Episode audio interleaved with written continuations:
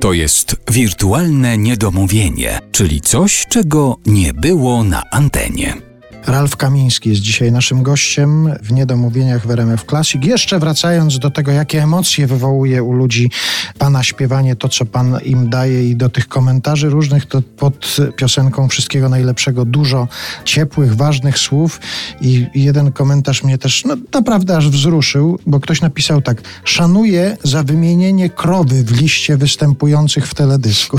Tak, bo ja uważam, że ta krowa nas zagrała genialnie też dostała wynagrodzenie, znaczy chyba i pani, ona tam pewnie jedzenie za to, że była. Miały być też kury, wie pan, ale no już nie starczyło nam na te kury, bo kury takie, to nie są może treserskie, ale takie profesjonalne, bo to musi być profesjonalne z opiekunem, no nie są najtańsze. Można byłoby powiedzieć tak nieładnie, że najłatwiej to jakąś kupić, potem rosół ugotować, ale to jest niehumanitarne. A to miała być kura, która miała zagrać po prostu No tak, one miały sobie tam latać, nie? Ale mhm. krowa zagrała niesamowicie. Mhm.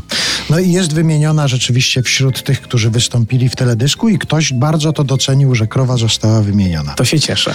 Wspominał pan w pewnym momencie naszej rozmowy o tym, że ta Warszawa pana tak pochłonęła. Napisał pan zresztą hymn dla Warszawy, swój hymn dla Warszawy. Czuje się pan już tutaj u siebie, że to jest pana miasto, Warszawa?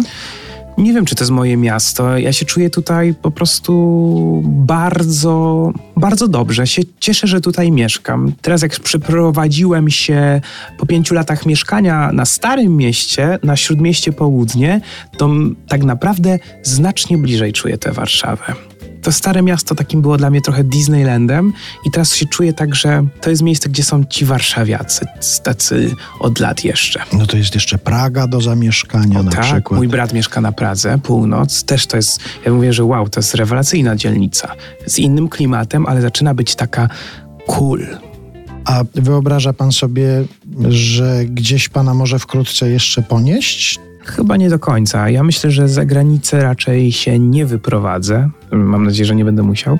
A jeżeli chodzi o miasto, ciężko mi to powiedzieć, ale ja na razie sobie buduję tutaj swoją przestrzeń w tym mieście, ale tak czasami fantazjuję, jakby to było tak pomieszkać na przykład przez... Dwie, ja bym tak, wie pan, tak się wyprowadził, nie wiem, na dwa miesiące do Gdańska. Nie wiem, mhm. żeby na przykład napisać płytę albo coś innego napisać, stworzyć, albo do Wrocławia. Takie mnie rzeczy kuszą. Każdy jazzman marzy o tym, żeby mieszkać w Nowym Jorku na przykład. Czyli pan takich marzeń zaoceanicznych to nie ma. Ja myślałem, że może bym się tak przeprowadził, ale właśnie nie tak do pracy, ale to naprawdę musiałbym mieć takie spore, spory zasób finansowy, żeby tak sobie przez pół roku pomieszkać w Londynie.